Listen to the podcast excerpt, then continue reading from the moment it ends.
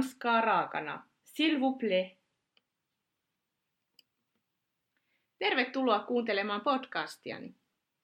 Minä olen Johanna Isosävi, ranskan kieleen erikoistunut filosofian tohtori.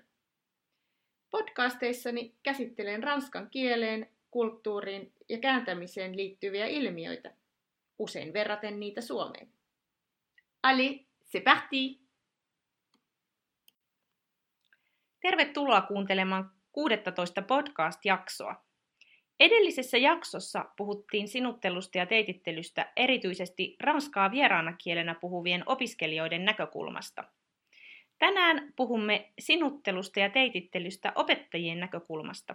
Viime jakson vieraani Tuuli Holttinen haastattelee minua aiheesta. Johanna, äh, sä oot tutkinut syntyperäisiä ranskankielisiä opettajia, jotka opettaa yliopisto-opiskelijoita Suomessa ja heidän puhutteluvalintojaan, eli sinutteleeko vai teititteleekö he opiskelijoitaan.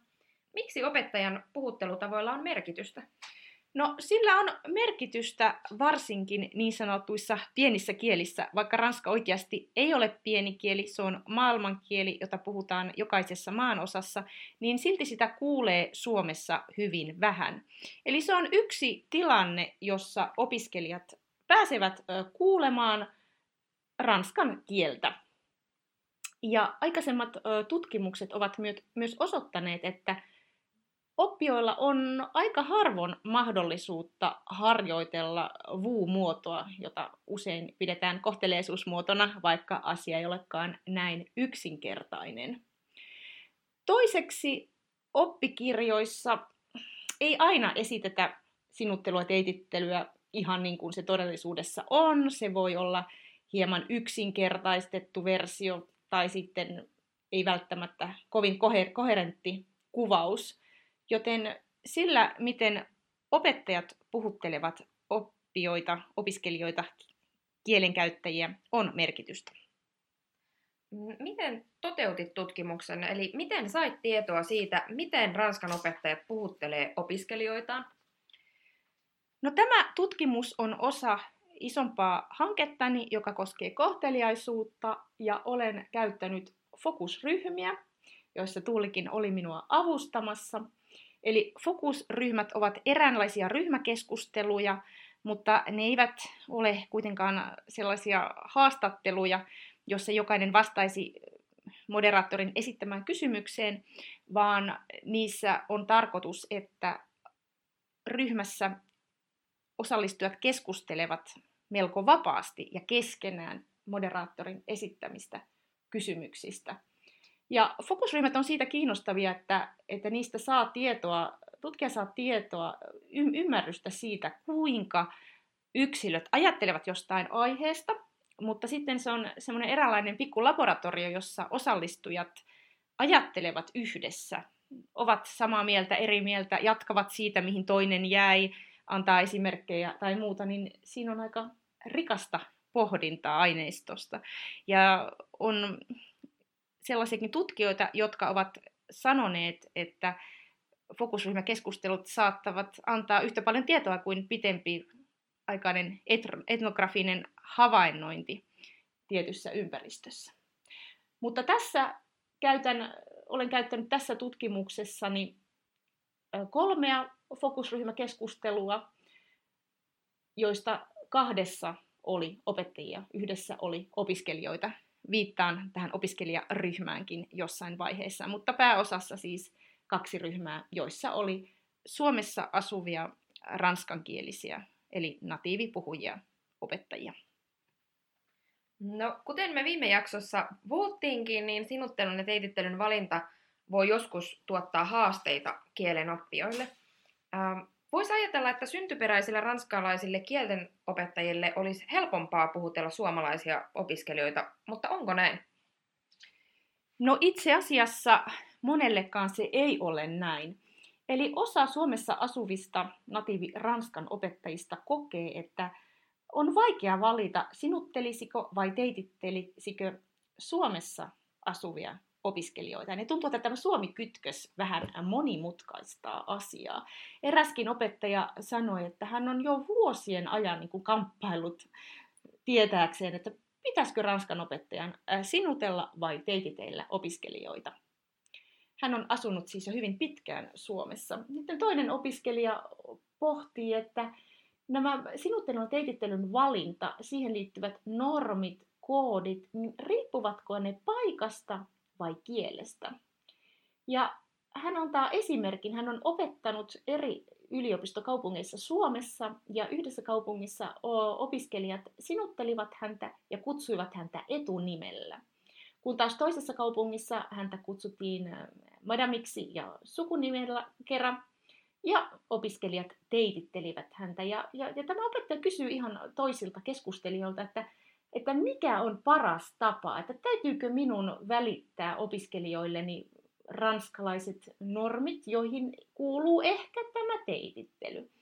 Mutta hän kokee, että häntä ei häiritse opiskelijoiden sinuttelu, koska he ovat Suomessa ja hän tietää, että jos opiskelijat kysyvät jotakin suomeksi hänen kollegoiltaan, siis suomalaisilta opettajiltaan, niin opiskelijat sinuttelevat ja kutsuvat kollegoita etunimeltä. Tästähän vähän puhuttiin myös viime jaksossa että Suomessa opettaja on tapana, tapana sinutella. Mutta tuntuu, että se konteksti, että ollaan Suomessa vielä ikään kuin lisää tätä puhutteluvalinnan vaikeutta.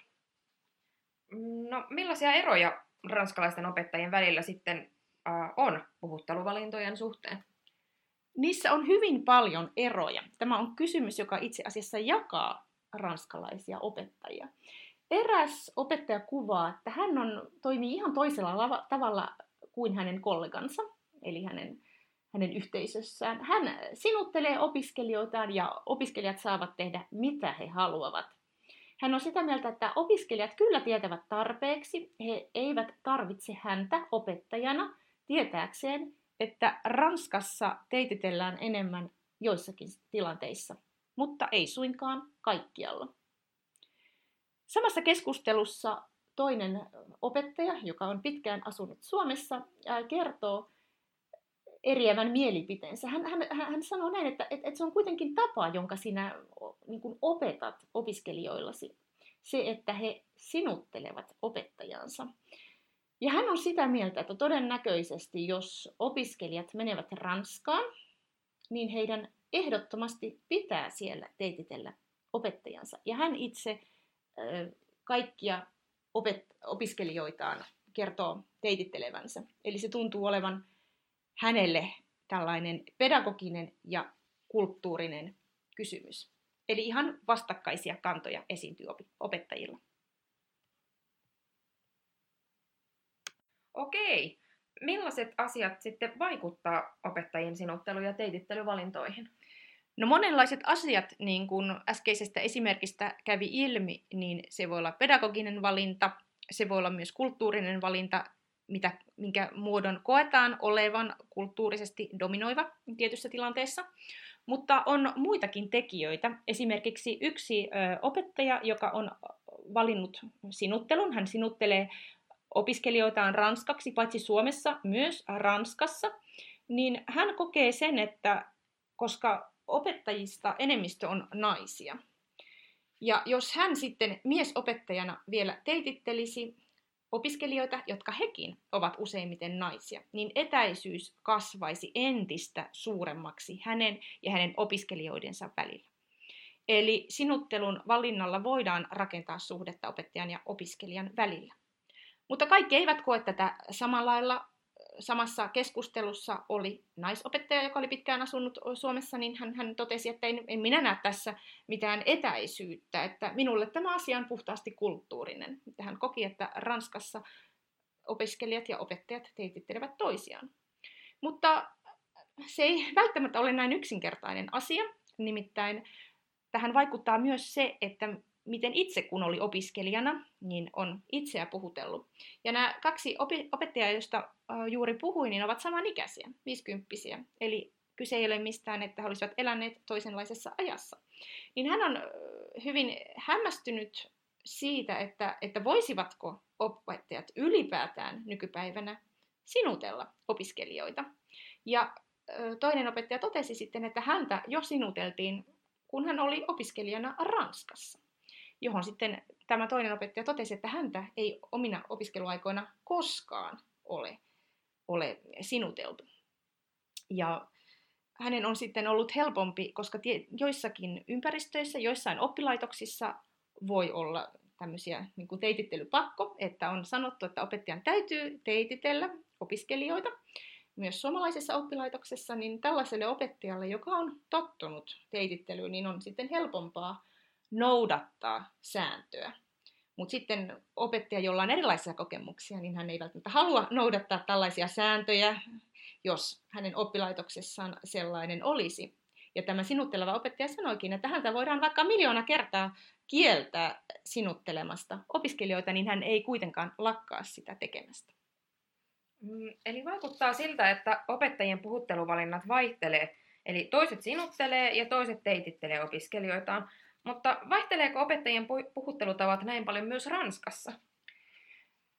No yksi fokusryhmä, niin siinä oli opiskelijoita suomalaisesta yliopistosta. He olivat Ranskan opiskelijoita, jotka olivat juuri palanneet Erasmusvaihdosta Ranskassa. Ja heillä oli niin kuin tuoretta tietoa, että miten siellä ranskalaiset yliopi- yliopisto-opettajat toimivat. Ja yksi opiskelija kertoikin, että hänellä oli ollut joitakin opettajia, jotka sinutteli häntä. Ja tästä tuli hänelle itselle valinnan vaikeus, että hän ei itse tiennyt yhtään, mitä pitäisi sanoa. Mutta hän totesi, että kyllä hän varmaan sitten teititteli.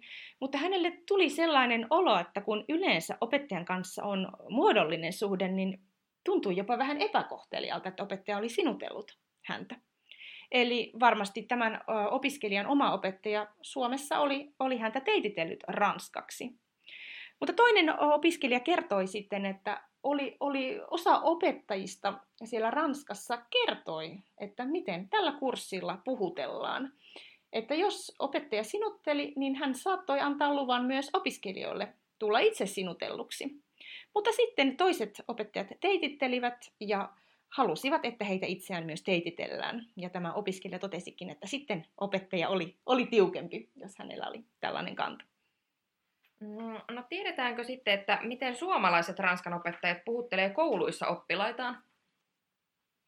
Tästä on jonkin verran tutkimusta ja nimenomaan sieltä koulusta ja yliopistotasolta vaan koulusta.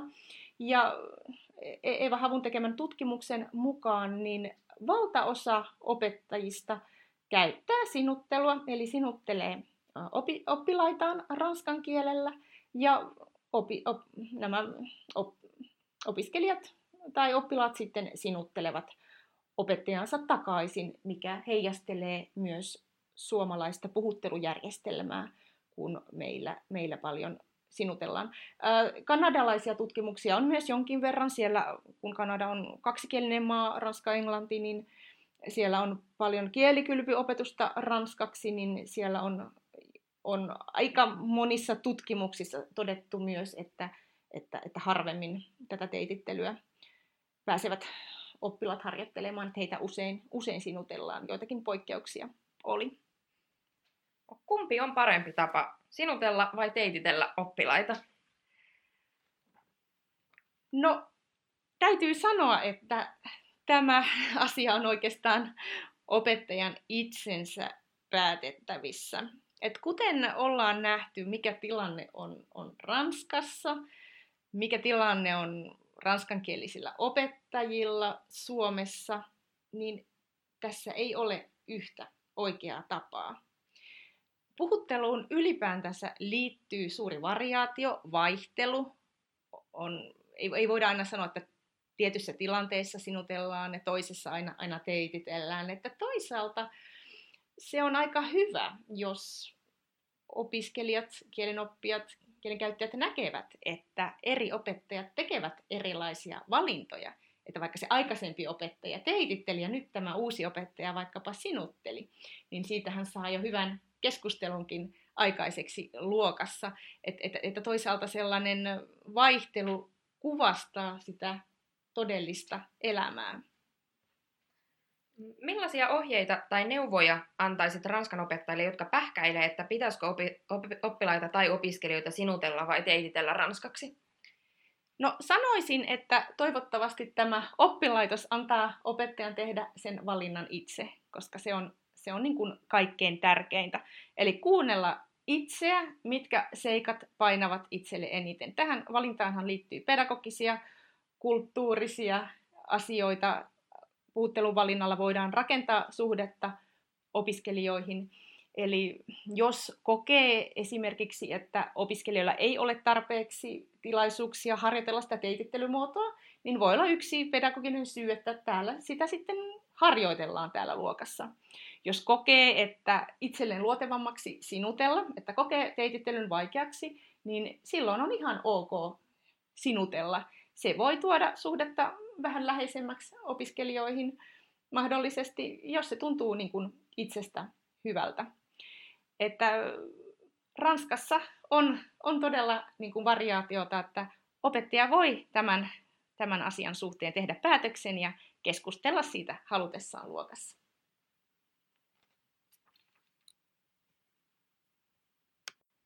Seuraavassa jaksossa vieraanani on tutkija Mari Viiklund, joka on kirjoittanut Ranskan ääntämisoppaan. Seuraavassa jaksossa puhetta siis Ranskan ääntämisestä. Pysykäähän kuulolla. Voit lukea lisää ranskan kielen ja kulttuurin ilmiöistä blogissani johanna.isosavi.com kautta blog.